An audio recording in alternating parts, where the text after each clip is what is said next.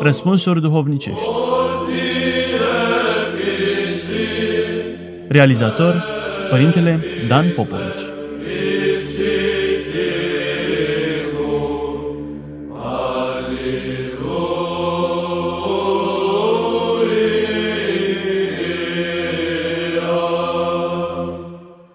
Dragi ascultători, continuăm să răspundem la întrebarea cum ar trebui să trăiască un creștin într-o lume dacă nu tot mai complexă, cel puțin tot mai complicată.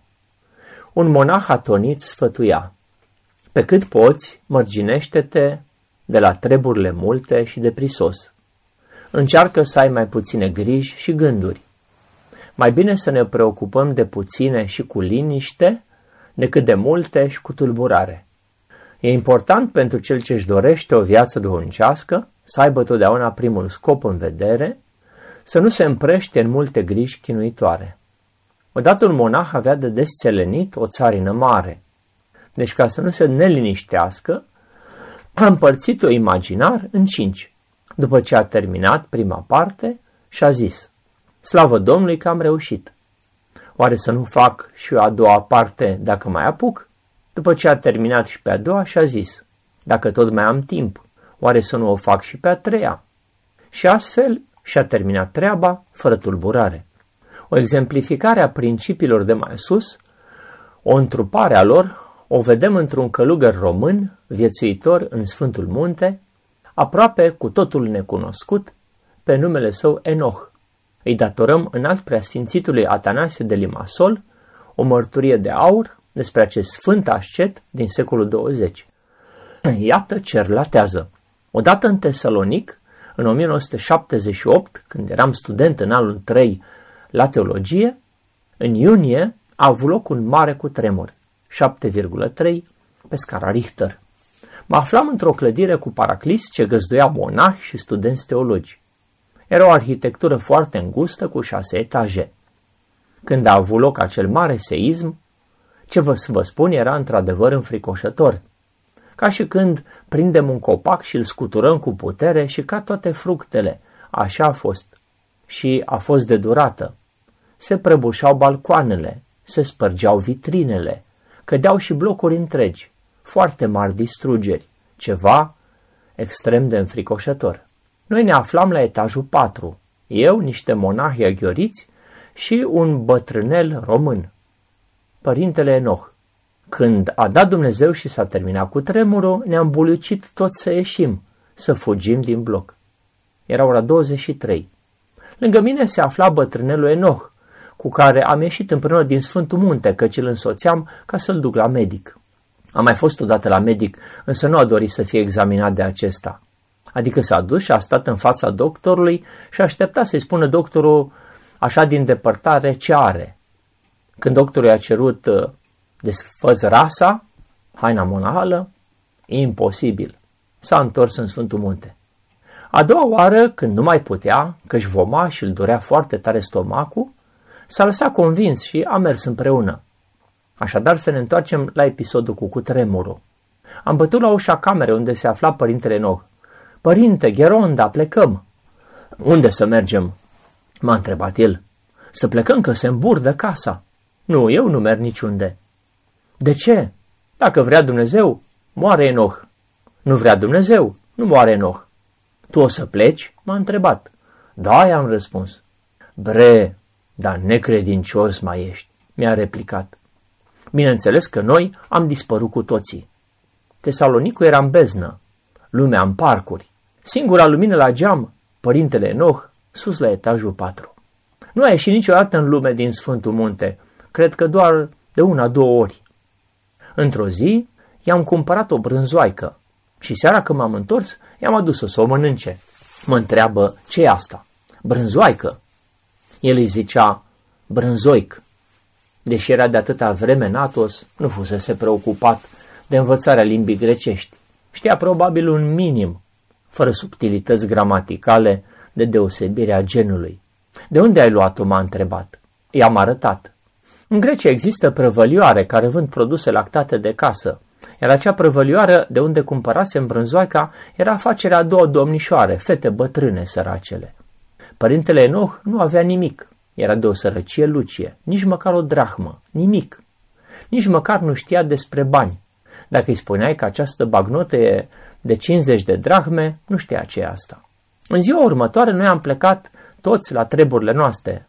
El singur a rămas acolo și a flămânzit. A coborât deci la prăvălioară.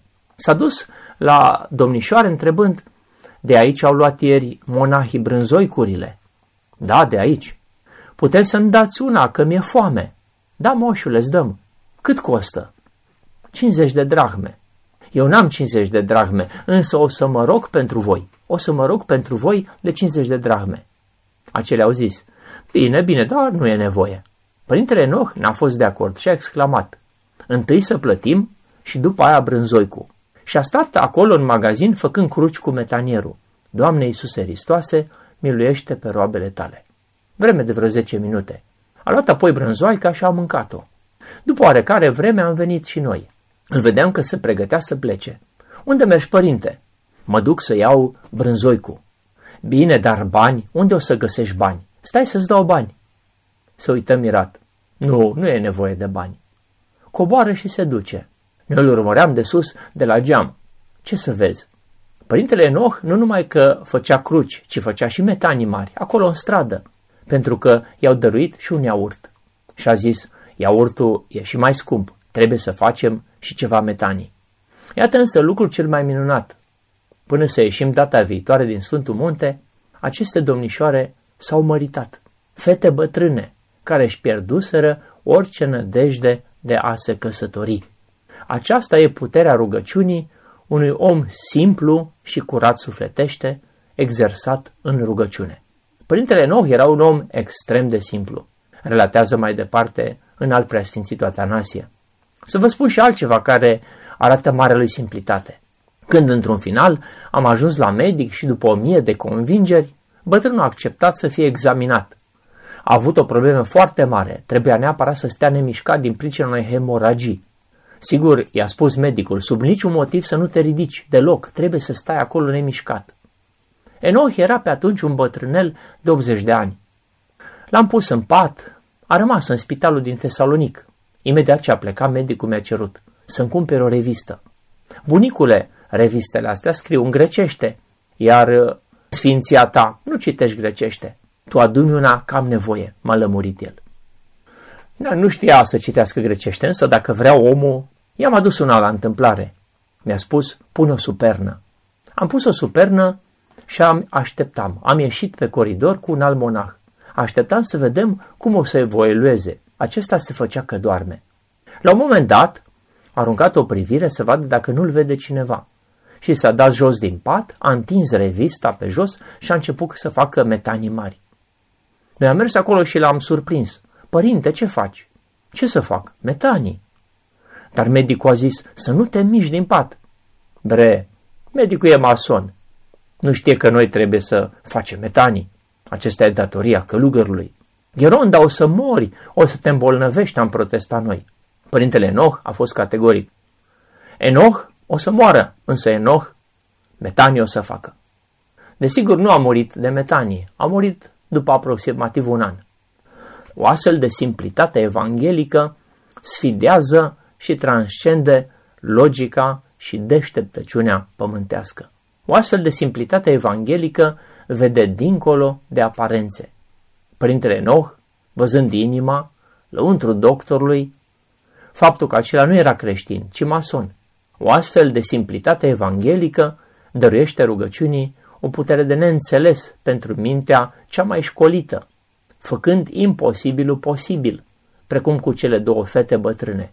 Și atunci, cu o expresie a Sfântului Paisia Ghioritu, nu-ți dorești decât să ai binecuvântarea unui asemenea bătrânel extrem de simplu, dar și extrem de sfânt.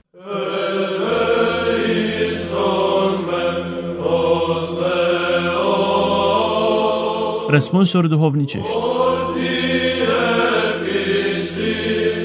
Realizator Părintele Dan Popovici